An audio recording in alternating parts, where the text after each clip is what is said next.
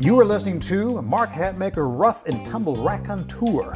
This is a grab bag of old school Western martial arts, resurrected indigenous ways, and empirical musings tinged with a heavy dose of respect, admiration, let's call it hero worship, for these hosses of yore.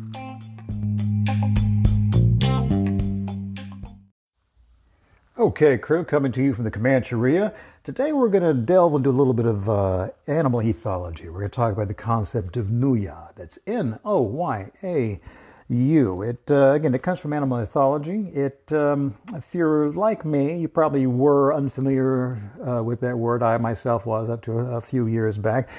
But once we understand the word and its wider meaning, we begin to recognize its explanatory importance in global and everyday matters, not to mention conflict resolution, which is obviously what we're talking about here. But we, we all of us are probably very interested in how this applies to uh, the here and now, our everyday uh, survival.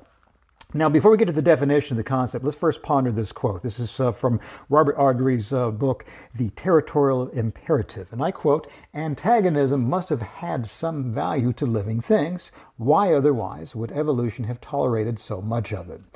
Okay, now keep that thought in the back of your mind as it underpins the Noyau concept. All right, in 1944, a German ornithologist by the name of Dieter Burkhardt offered up the observation that each species of bird seems to have an individual distance, that is, a territorial divide uh, within a larger shared territory. So, a beach seemingly crowded willy nilly with swarming emperor penguins is actually adhering to species specific rules regarding nest position and permitted distances between the individuals. Now, what appears to the human eye as crowded chaos actually follows determined rules of avian society. These individual distances vary per species, from the uh, tight, tight quarters for some nesting shorebirds to the miles between nesting hunting territories for birds of prey. Now, let's also observe uh, that it's not only birds that obey, obey, these individual distance rules. We see reptiles, amphibians, and of course mammals all staking out nesting and territorial distances.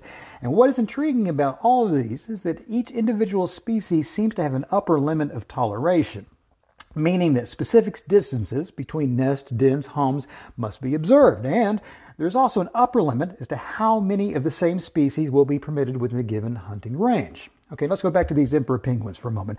There is an instinctually defined distance between the nests, but there is also a somewhat static limit as to how many emperor penguins overall will be tolerated on a given beach. So again, where we see the chaos, there's an organized, uh, organizational capacity being ad- adhered to. Now, maybe we don't understand it, but they definitely do the given permitted uh, or allowable or tolerated load of a species in the given range, that is the noyau. That is the limit. It can loosely be defined in human terms as a neighborhood. Once this upper limit has been defined, a curious thing occurs.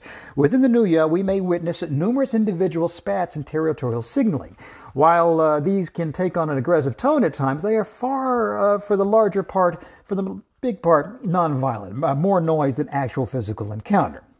Now, let's say members from another Noyau, and we'll keep it consistent, and say visiting emperor penguins from the other side of the island, they arrive and attempt to stake out nesting sites on this beach. Now, something really interesting occurs when this happens. Even if the out Noyau penguins, meaning the visitors, obey proper nesting distance rules, they are subject to aggressive confrontation by the original Noyau birds.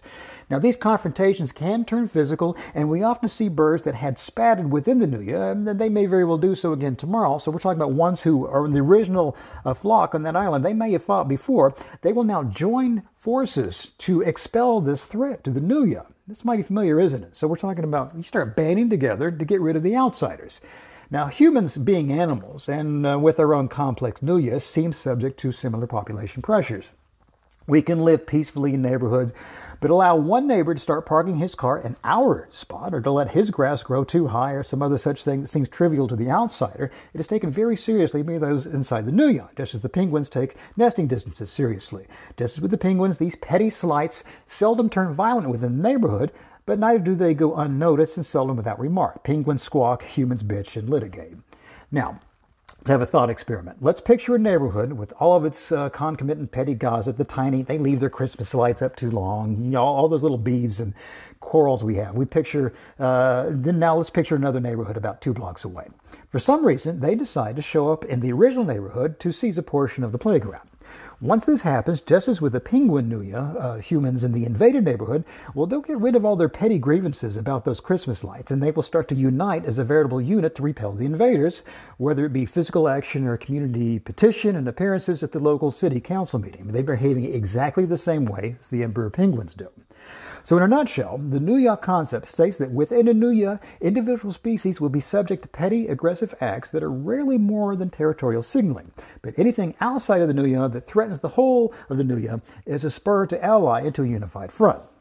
So uh, think of Pearl Harbor, uh, 9 11, the Paris attacks.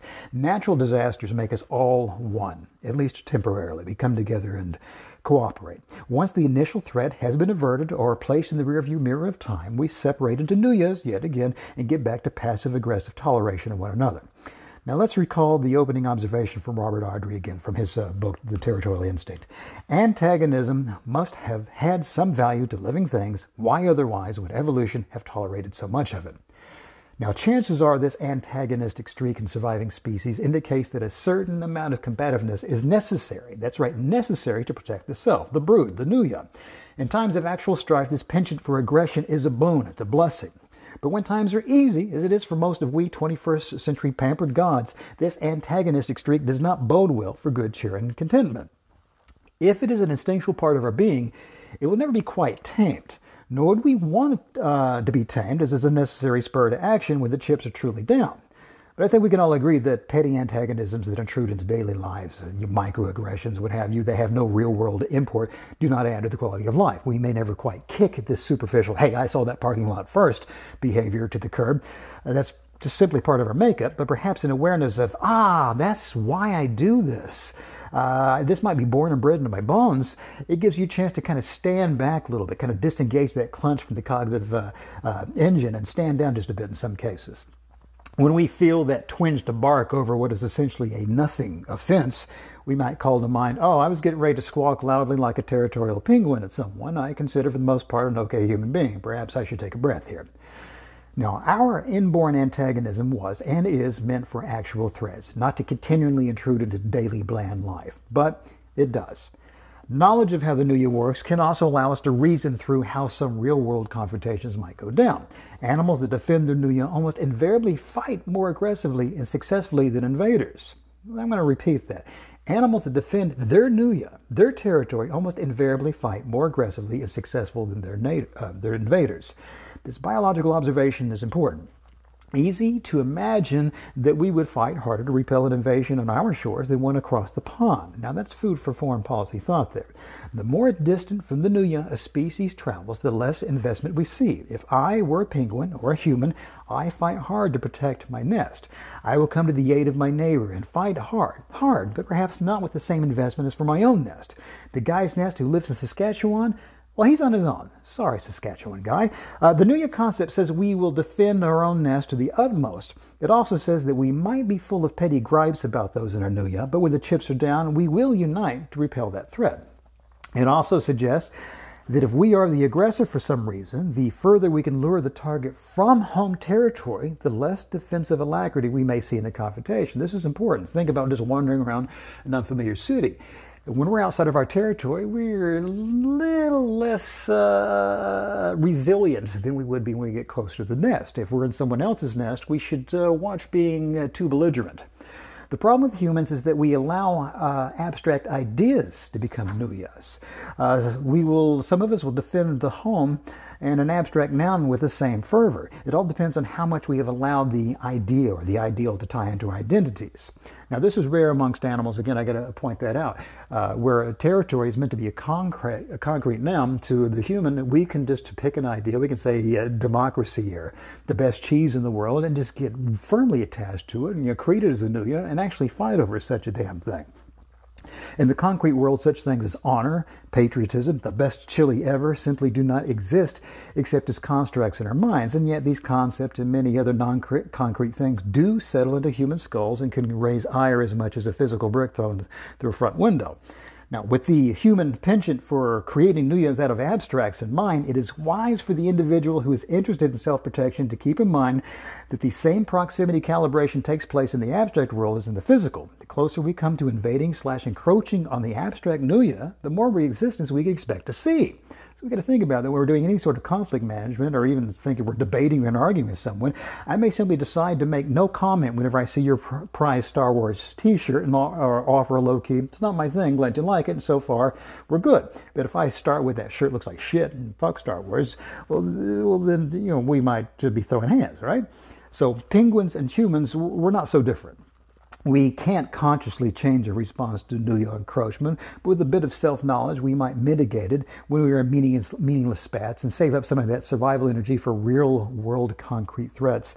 And at the very least, get a handle on why this species can be so damn touchy at times. I mean, the truth, it seems, is that we have evolved to be that way a bunch of crowded penguins on a noisy beach squatting over our nest for dear life.